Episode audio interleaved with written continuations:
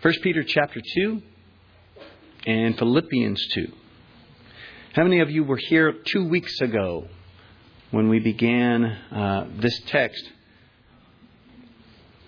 This was uh, quite by accident. I feel like, not accident, but I uh, feel like the Lord is was directing us. Uh, interesting, again, in the midst of what for us, would, you know, if you came from a huge church, you might look and go, oh, this, you know, nice little church. But for us, this is a, a boom of uh, new folks coming in.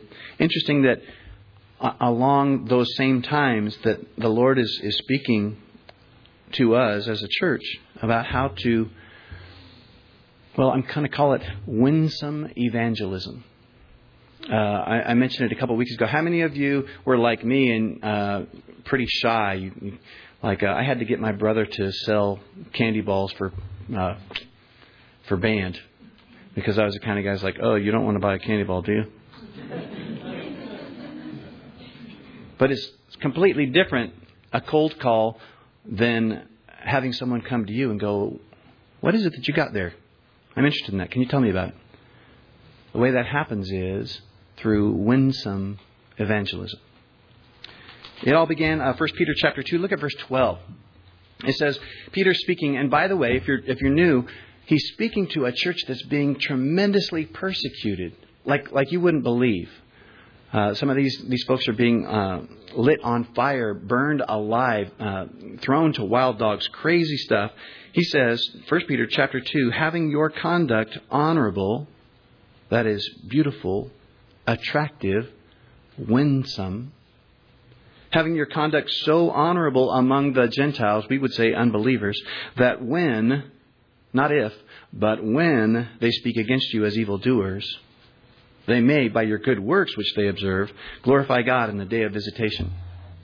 The idea is, look, the world around you, your neighbors, um, those folks who you're trying to reach, let your conduct and your conversation be so winsome that when, not if, but when they speak evil against you, homophobe, bigot, that their consciences cannot ratify those words, but rail against those words. Let your, your conduct and your conversation be so winsome that you win some to Christ. Two weeks ago, how many again were here? We had an awesome time. Um, if you if you weren't here, I'd encourage you to get the C D or, or go out on the web, uh, c c o t l dot org. You can listen to it. It was one of the more fun times I've had uh, preaching. We answered the question, some of you remember, how do you win some Eustachians? That is, citizens of Eustace. How do you win some Mount Dorians? How do you win some Leesburgers? And then my all-time favorite, somebody, I'm going to figure out who, yelled out, the village people. how, how do you win some Mount Dorians, Eustachians, Leesburgers, village people? Well, what we learned is you don't win them by complaining or rebelling against authority, even authority you don't agree with. You've heard it said, you don't conquer the darkness by punching at it or railing against it, but by turning on the light. We hit upon a theme that I think would be an awesome motto for two thousand ten.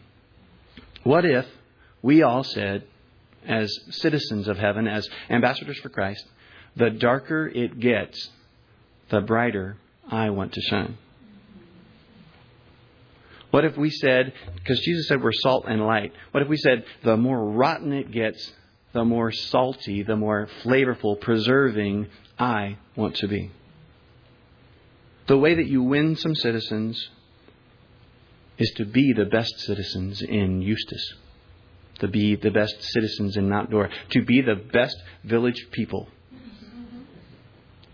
And real quick, as an overview of what we what we talked about last time, that means to submit to authority.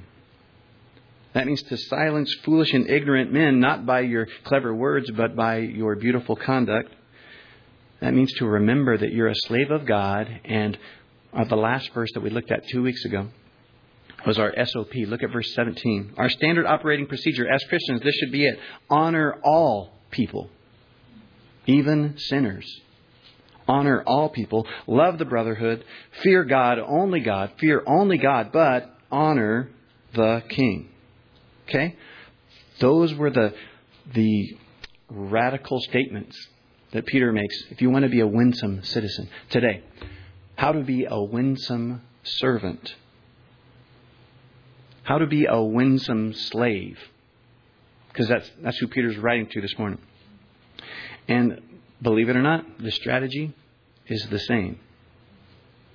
How can you win some at your workplace? How can you win some in your civic group? How can you win some in your homeowners association? Believe it or not, it's possible. How can you win some bosses? How can you win some coworkers? How can you win some fellow servants? Or if you're a teenager here this morning, because this is a, an under authority kind of thing, how can you win some of your teachers? Or if you're homeschooled, how can you win some of your parents? Now, of course, this is especially going to be, I think, relevant to those that are in the workplace. But as I got to looking at this, you know, I think it's awesome, radical calling to stay-at-home moms and retirees. I think everyone, if if if you look at it, you'll see that we are all called to be winsome servants. And if you'll just do that, if you'll just be a winsome servant, people will come to you. What is it that you have there? What's going on? Why, why are you so different? It'll be attractive, winsome, and you'll, in fact, win some for Christ. So, how to do it? The strategy, once again, is the same, and it starts with that same dirty word, submission. There, I said it. Submission. Look at it, verse eighteen. Servants, be submissive to your masters with all fear. The word submissive there is hupotasso. We saw it last time in reference to those in authority in the government. But here he's saying be submissive to your masters with all fear. Uh, it's a Greek military word. It means to arrange uh, troop divisions in a military fashion under the command of a leader. In non-military use, it was the voluntary attitude of giving in, of cooperating, of assuming responsibility and carrying a burden. Peter says, if you want to win some for Christ, once again, it all starts with submission. Now, before we get too much further, I think it's really important to, to point out, this is Peter that's talking about the power of submission. If you know anything about Peter, that should strike you right off the bat. You go through the Gospels, even as late as the book of Acts, and you hear Peter saying this phrase that he tends to say over and over again, this nasty habit that he has of saying this phrase. It's illogical. It's incongruent. It's an oxymoron. He says this, "Not so, Lord." How do you say that? Lord means the one who decides it all, and I just do it. But Peter has this habit of saying, "Not so, Lord." You see it in the Gospels. Jesus says, right after Peter has this epiphany, this awesome moment, he says, "You are the Son of the living God." Yes, awesome, Peter. And Jesus says, "All right, here's the deal. I am going to Jerusalem and I'm going to die." Peter says, "Not so, Lord." You look a little bit later. Jesus says to Peter, "Look, you'll deny me three times." Peter says, "Not so, Lord." Even as late as the book of Acts, Peter sees this vision. The, God is providing a vision for him. It's, for lack of a better word, this uh, sack lunch dropped down in front of him.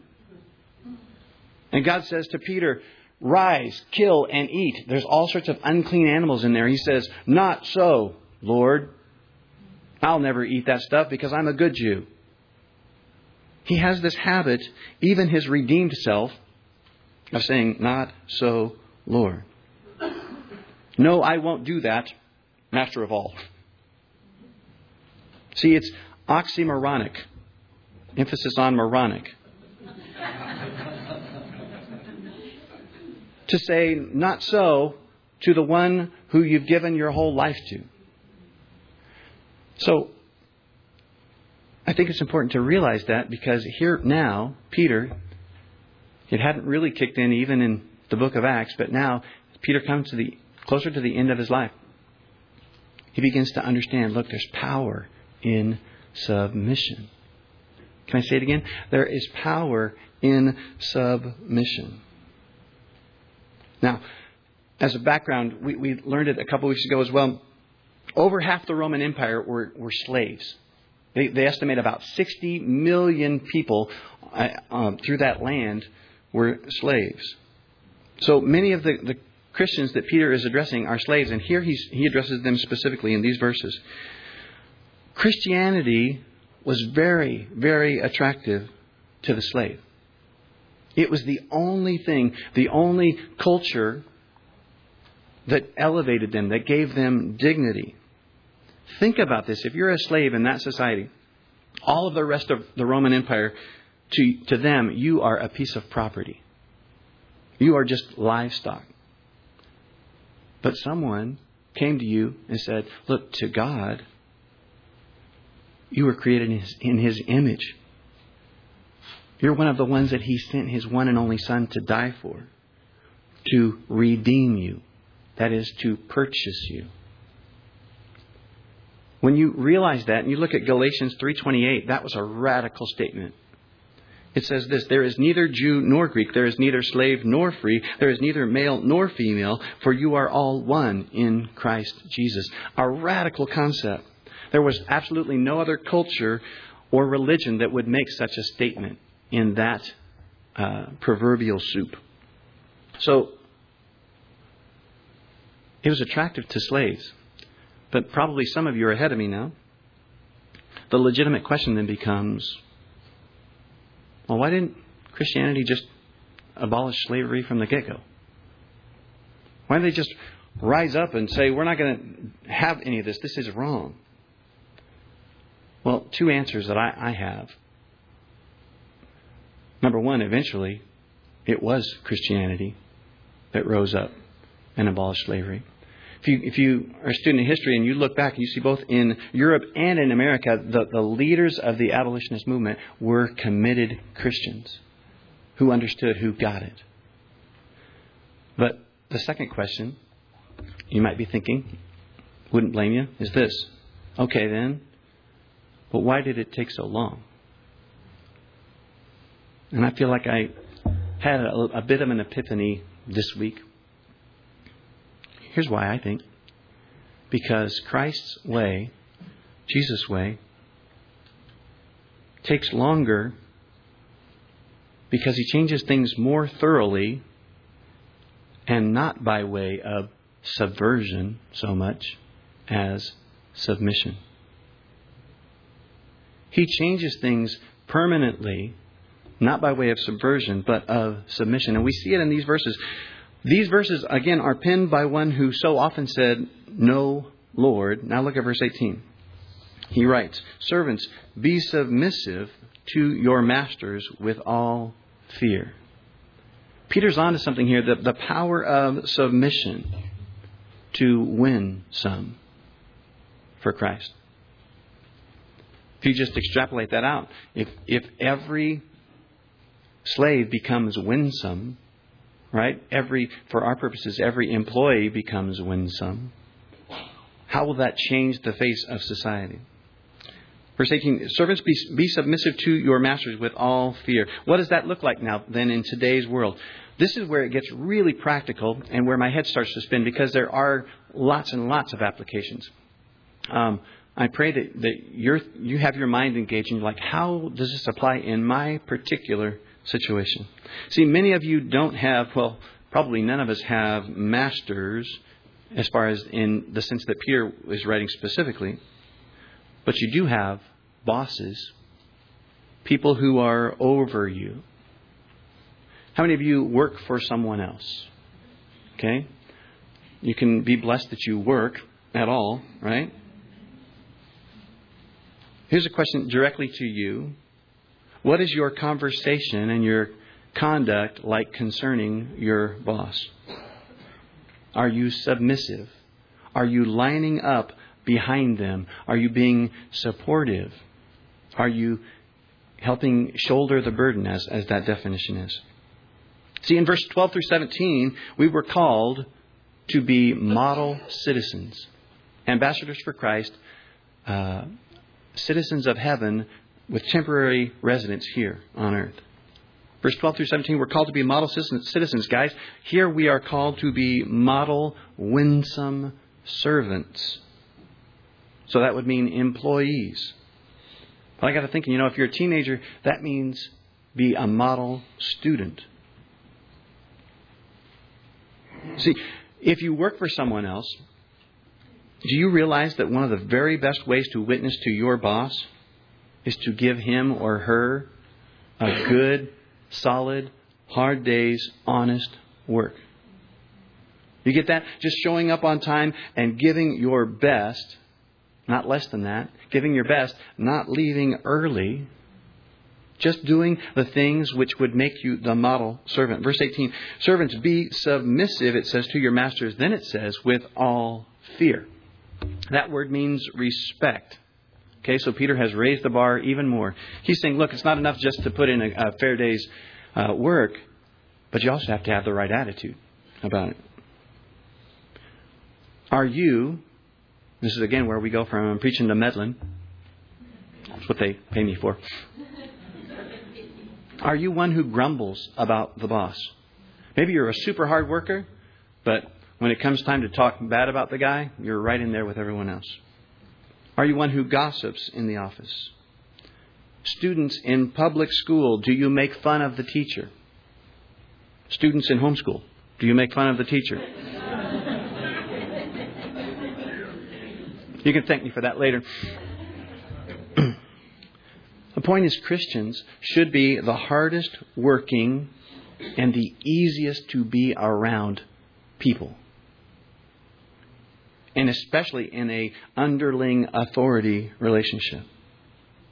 What if each one of us became winsome, not only citizens, but servants in our workplace? What if we became winsome servants in our school or in our home?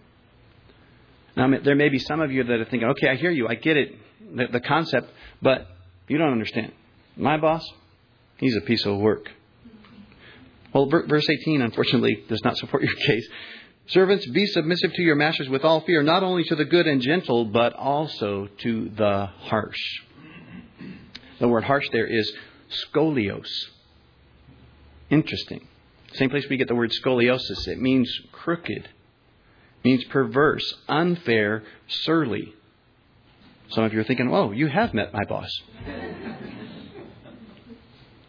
Again, what's the motto for evangelism that we've been talking about? The darker it gets, the brighter I want to shine.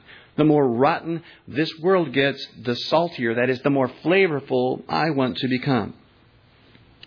That's that's the, the motto. That's the goal. That's how we're supposed to be thinking. And you say, but you don't understand. My boss, my supervisor, my teacher is the prince of darkness. Peter says, that's your chance to shine right there. Verse nineteen, he says, for this is commendable if because of conscience toward God, one endures grief, suffering wrongfully. If you're taking notes, if you're taking an outline, write down the word commendable. You're going to have, I think it's four words that begin with C. The first one is commendable. In the Greek, it's um, charis. And listen, that's the word that you see all over the Bible, and it means grace. This is commendable. What? How do you define grace? It's like this. That which affords, listen, joy, pleasure, delight, sweetness, charm, loveliness, grace of speech. Once again, Peter's describing the winsome servant. Do you hear it? He says, for this is winsome. This is commendable. This is a beautiful thing. If because of conscience toward God, one endures grief, suffering wrongfully. See, again, if you were with us in, in verses uh, twelve and, and beyond, Peter has already told us this. He's already relayed this to us. I think you guys would probably agree with this. You realize as a Christian, the world's not going to cut you any breaks. You get that, right? Has anybody else discovered that? Okay.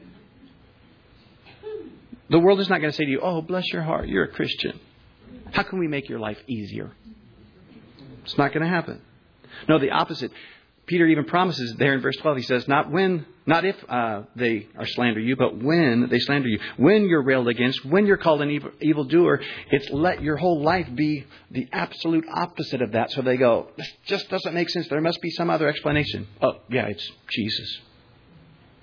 See, Peter's saying, look, in that very moment when it's the darkest, that's your spotlight. You have the spotlight. Be commendable. Be graceful. Be beautiful. Be winsome. And here's how. Verse nineteen. For this is commendable if because of conscience toward God. I love this. The, the definition for conscience in this particular case is just the consciousness of anything, the awareness of something. So he's saying, look, this is a beautiful thing if because of your awareness that God is up to something, that, you, that he's right there with you. If because of uh, conscience toward God, one endures grief, suffering wrongfully. The word endures means to bear the weight up under, and wrongfully means undeservedly. See the picture that uh, Peter's portraying here? A lot of P's there. He's saying, look, it's a beautiful thing when you're treated unfairly if you use that as your opportunity to shine for Jesus. Think about this. Peter is speaking to these slaves, and he's actually going to use the word beaten here in a little bit. He says, slaves, it's a beautiful thing when you, fully aware that God is up to something, bear quietly up under that beating that you don't deserve. And he's going to clarify. Look at verse twenty. He says, now don't misunderstand me. Not every beating is glorifying to God. Verse twenty. For what credit, that is glory, praise. For what credit is it if when you are beaten for your faults, you take it patiently? But when you do good and suffer, if you take it patiently, this is commendable. That is beautiful, winsome, attractive. This is commendable before God. Peter says, look, what's so winsome, what's so awesome, what's so shining or beautiful if you are beaten because you blew it and you take it patiently? Peter says, big deal. How does that win some to Christ? Let me give you some real practical examples. As a Christian, you show up late to work over and over again. And you are brought into the office, maybe even let go. Don't come to me and say, I was persecuted. Brother, I, I know what it's like to be persecuted. I was late those seven times and they, they canned me. No, it's because you're a lousy worker. Let me be even more uh, meddling. If you are, quote, witnessing when your boss is paying you to work, you are stealing from your boss. Do you see that? You are, that is not winsome to your boss. Matter of fact, you might win some pink slips. See, if you are taking the time that you are being paid for and doing something other than what you're being paid to do, I'm not talking about your lunch breaks or however that works. But if you are stealing from the company, then your boss looks at you and goes, well, if this is what Jesus creates, I'm not interested. If Jesus creates lousy workers, I'm not interested. But look, middle of verse twenty. But when you do good, that the word is agathos. Again, this whole text is filled with words that mean beautiful. It's awesome. Um, when you do good, that is to do something beautiful that profits another. When you do good and suffer, if you take that patiently, this is commendable. That is winsome, beautiful, graceful before God. Do you see what he's saying? Peter's saying, look, if you take a beating because of something you did wrong, okay, big deal. But if you take a beating for your faithfulness, your fruitfulness, if you take a beating, even though you're the best worker in the company, you're treated unfairly just because you love Jesus and you take it patiently, that is winsome, remarkable, commendable. And interesting to me that verse twenty begins, it says, this is commendable, and then it ends and says, this is commendable before God. It might be a stretch, but I, I see that personally as Peter saying, look, this is winsome. This is attractive to everybody in the room. Now, man is a little more obtuse, a little thicker. It's going to take man several times, lots and lots of times for them to see, okay, I beat that guy down and he just took it. I beat that guy down. It wasn't right, but he just took it. It's going to take man a few times. But it says at the end, this is also commendable before God. Understand that God right away is there going, awesome. You lived graciously. You lived that winsome life. You got beat down and you took it patiently. That is beautiful before God. So, first, if you want to win some co-workers, you want to win some bosses, want to win some fellow students perhaps, or maybe your teachers, number one, be commendable. Be the best worker, the best student, the best underling, the best servant. And when your faithfulness and your fruitfulness is rewarded by a big old beatdown, endure it patiently.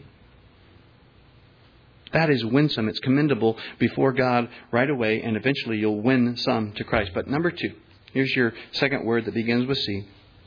Remember your calling.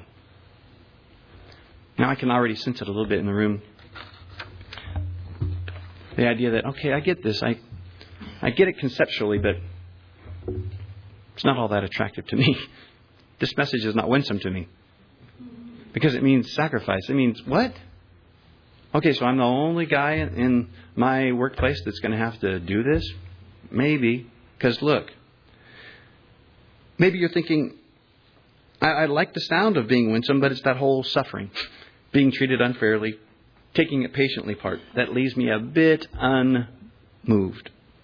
Well, look at verse twenty-one. Christian, for to this you were called, because Christ also suffered for us, leaving us an example that you should follow his steps. You guys understand all of the, the passion and permanence that the word called brings to it? Let me give you an example. When I was trying to figure out if I was called to the ministry, everybody I asked who was in the ministry always had the same answer. Well, you're called if you can't stand the thought of not doing it, if you it burns in you, if it's something that you just cannot not do. That's how you know you're called, right? Well, let me break that down for your purposes, because right here it says, Christian, you are called.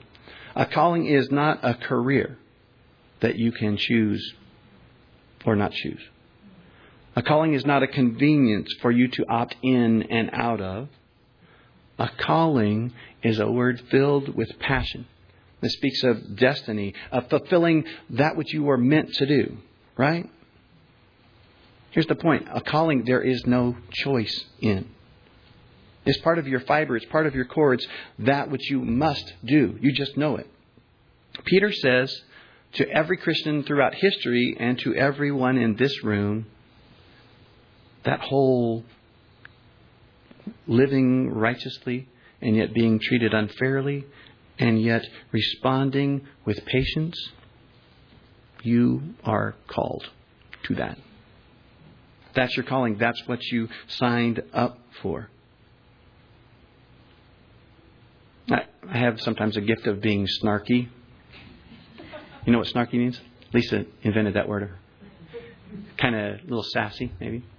The, This thought occurs to me, and it's a little bit snarky, but hopefully you get the, the gist of it.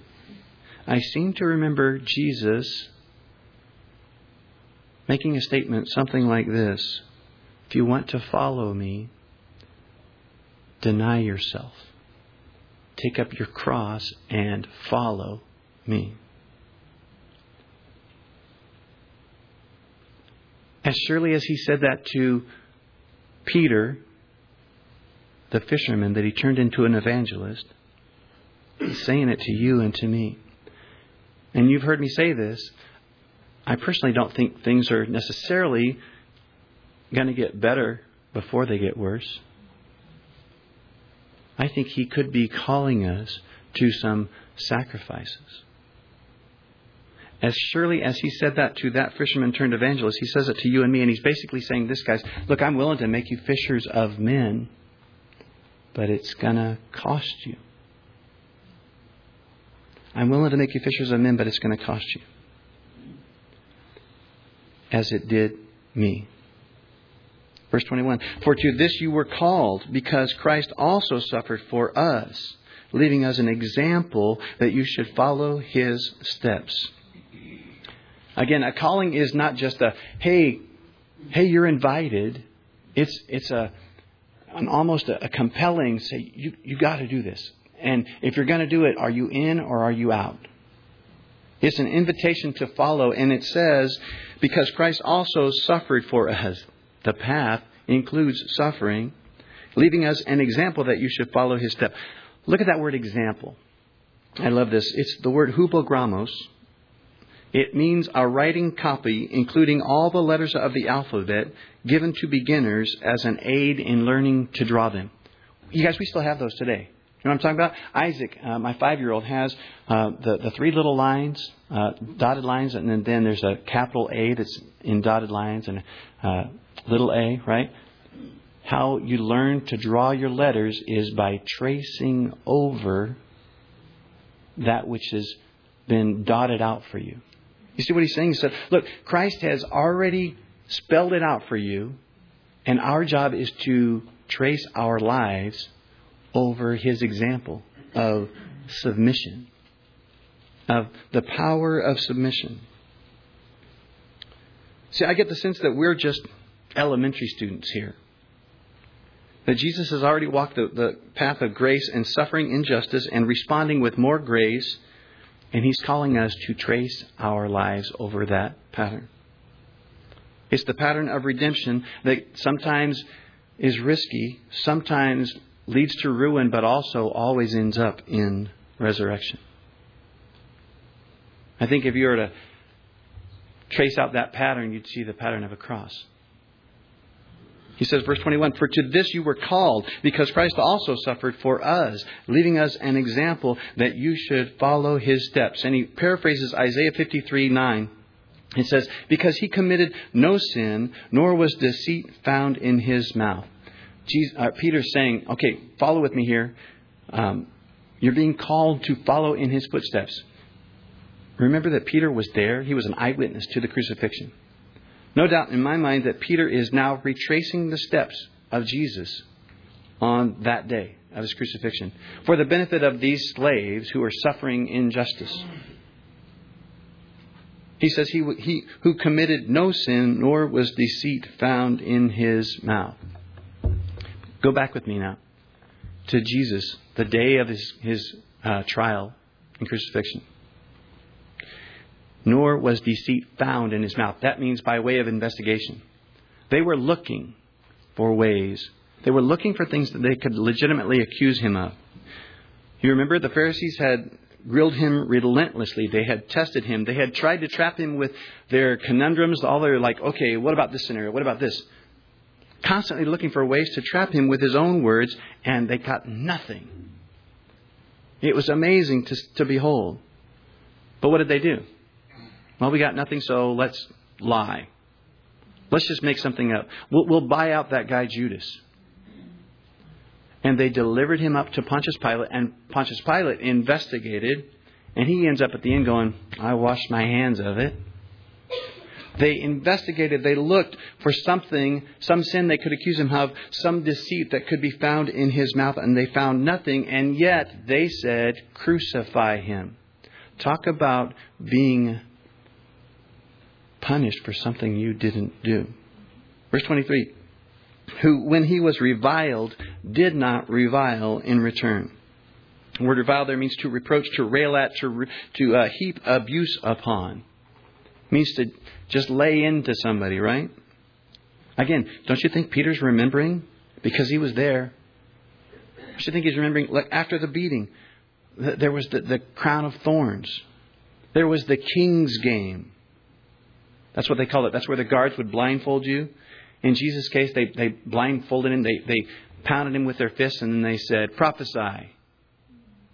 Who hit you? Don't you think Peter's remembering all of the, the, the shouts and the taunts that they threw at, that they hurled at Jesus at the cross? He saved others, but he can't save himself. Hey, if you're really the Son of God, come down off the cross. All this, the while, the Lamb of God remained silent. And Peter says, following those steps. I got to thinking, sometimes I have these odd thoughts. If you've been around, you know that. You've ever thought about how much passion would leak out of the passion play if Jesus had reacted the way you would? I mean, sure, it would be great Hollywood stuff, wouldn't it? Right? The King's Game. They, they have him blindfolded. They pound on him and they say, prophesy. Which one of us hit you? He goes, uh, that one. Pile of ashes right there. I mean, there's something satisfying about that, right? That's that's Hollywood. Oh, yeah. But have you ever thought about the, the moment that he did that? Redemption would leak out of the story. Jesus, who the Bible says is God with skin on, how wrong would it be if he was just like us, more interested in his rights than your redemption? It says, who when he was reviled did not revile in return. When he suffered, he did not threaten. Again, same deal. And imagine Jesus stumbling to the cross and he hears somebody hurl an insult at him and he goes, man, you guys are going to get it. See, that's the beauty, the power, the dignity of submission. And it was commendable in the sight of God. Jesus, with his, his face unrecognizable from the blows, his back torn up by these, the cat o' nine tails, the, the, the thorns in his side, all of it ugly and yet beautiful. Commendable in the sight of God. Winsome. Guys, that's the pattern that we are called to live our lives after. Verse twenty-three. Who when he was reviled did not revile in return. When he suffered, he did not threaten, but committed himself to him who judges righteously. If you have a keeping notes, your first C was to be commendable. Your second C was to realize this is a calling. But your third C would be this. Commit yourself to the righteous judge. It says, but he committed himself to him who judges righteously. Instead of committing murder, instead of responding in the way that you and I would, it says instead he committed himself to him who judges righteously. It'll make a lot more sense when you realize the word commit literally means to hand over. To hand over. Now, that got me thinking another weird thought. If you think about this, this word throughout the Gospels, in, in light of that definition, commit means to hand over. Well, look at verse twenty-two first. It says, he committed no sin. They were looking for, for them, him to hand them anything, any one little thing that they could accuse him. But he committed, he handed over no sin to them. But then you go back through the gospel story and it says that Judas committed Jesus into the hands of the Pharisees, handed him over. And they, the Pharisees, committed Jesus over to Pilate. And Pilate committed Jesus over to Herod. And Herod said, I don't want him. I commit him back to you. Jesus was the proverbial hot potato in the hands of injustice. Till finally, Pilate committed Jesus to the crowd, said, what do you want? I wash my hands of it. What do you want? And they said, for no good reason, crucify him. He was being committed all over the place. Anybody feel overcommitted? How do you stay calm in that situation? You look at Jesus and he's the Lamb of God in the midst of all of this. How in the world did he stay calm? Here's why. Because he had already committed himself into the hand of the righteous judge. You guys remember back in the garden the night before, Not my will, Father, but yours. I commit to you. Right? And then on the cross, into your hands, I commit my spirit. Verse twenty-three, who when he was reviled, did not revile in return. When he suffered, he did not threaten, but committed himself to him who judges righteously. Here's your application. And, and maybe this, again, is specific for you. Maybe in the workplace, you feel like you're constantly being attacked. And it really, it really is commendable in some ways, because you really haven't earned that kind of abuse that you're getting. Will you commit it to God? Meaning, hand it over and don't defend yourself. Don't come to your own rescue. Let God come to your rescue. It says that he did not defend himself. He did not need to threaten, because his dad was the ultimate righter of wrongs. Now, some of you, again, perhaps this morning are, are still not convinced. If you're a super cynic in the room, you're like, okay, I'll play here. If Jesus committed himself to the Father, how well did that work out for him? And he was crucified. Left to, to cry upon the, the cross, my God, my God, why have you forsaken me? If you're the super cynic and you say, how'd that work out for him? I would say to you two things. Number one, that's the way he saved me. But number two, I'd suggest you read Philippians chapter two. Philippians chapter two. You can turn there if you want. Verses five through eleven. It's, I think, pretty much my all-time favorite scripture. Listen, notice the descent of God, that is Jesus, with skin on, all the way down to, interesting, our title this morning is to be winsome servants, all the way down to death, and then see what happens. Look at verse five. Let this mind be in, in you, which was also in Christ Jesus, who being in the form of God, did not consider it robbery to be equal with God. Long way of saying he was equal with God, but made himself of no reputation. And he goes lower, taking the form of a bond servant. Slave, and coming in the likeness of men. From God to man is a pretty big step down.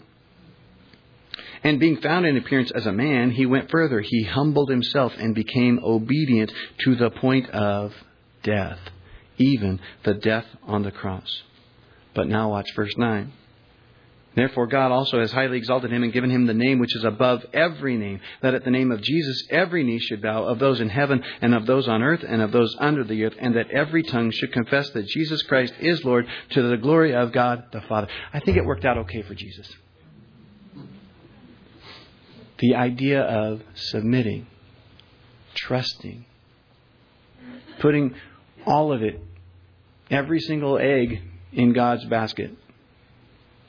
Not defending yourself. There's your application, employees, students, servants, underlings. When you are treated unfairly, take it over their heads, meaning directly to God. Hand it over to God. Trust yourself, commit yourself to him who judges righteously. And uh, you've heard me say it before. The only thing you need to be aware of is that God takes the long view of things, but it's the best and most thorough way to do it as well. Now, we're almost out of time, so let me move pretty quickly here. Um, the, the final word that begins with C, you could write down conversion story. Look for the conversion story in your circumstances. Or maybe another way to put it would be look for the cycle to repeat. That which God did in your life, he's trying to do and the people around you in their lives as well.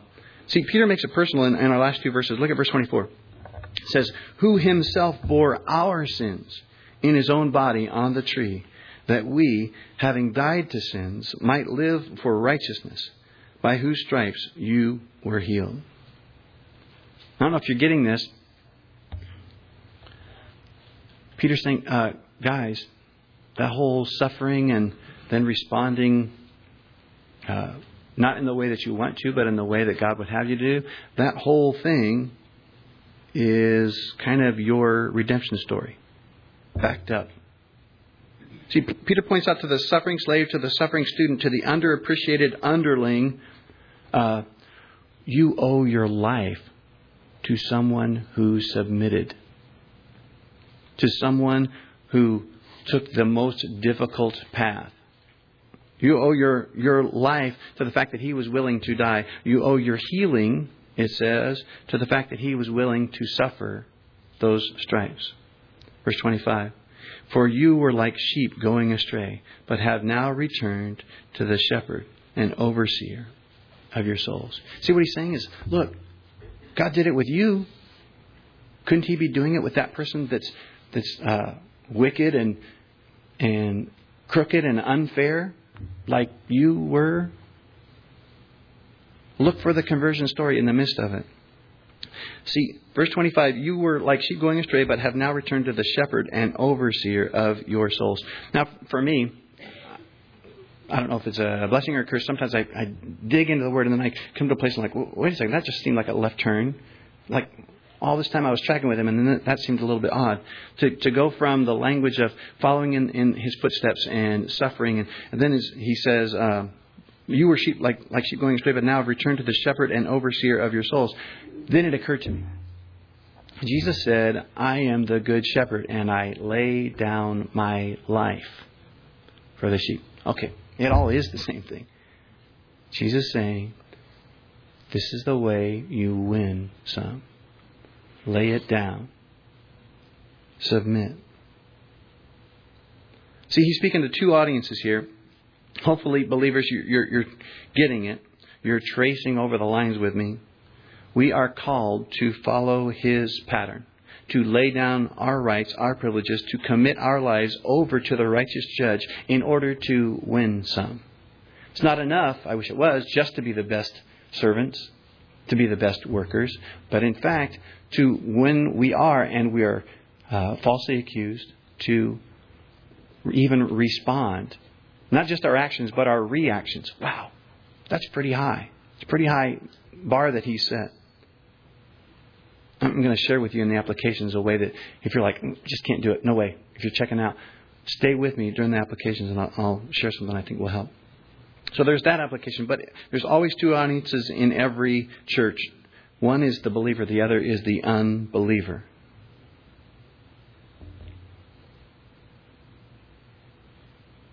Actually, let me back up. Talk to the, the believer. One, one last thing. Sheep and shepherd.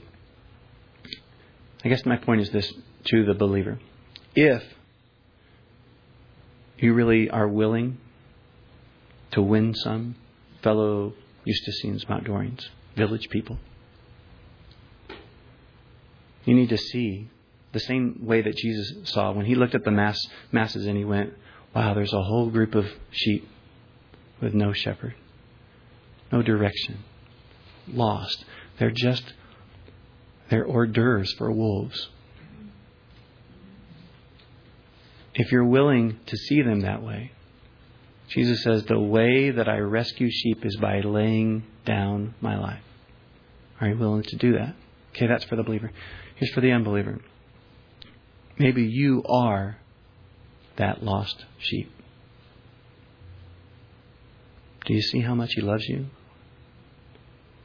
The thing we celebrated a couple days ago, that Jesus would come, that he's God, but he came as a vulnerable baby so that he could be hurt, could be damaged.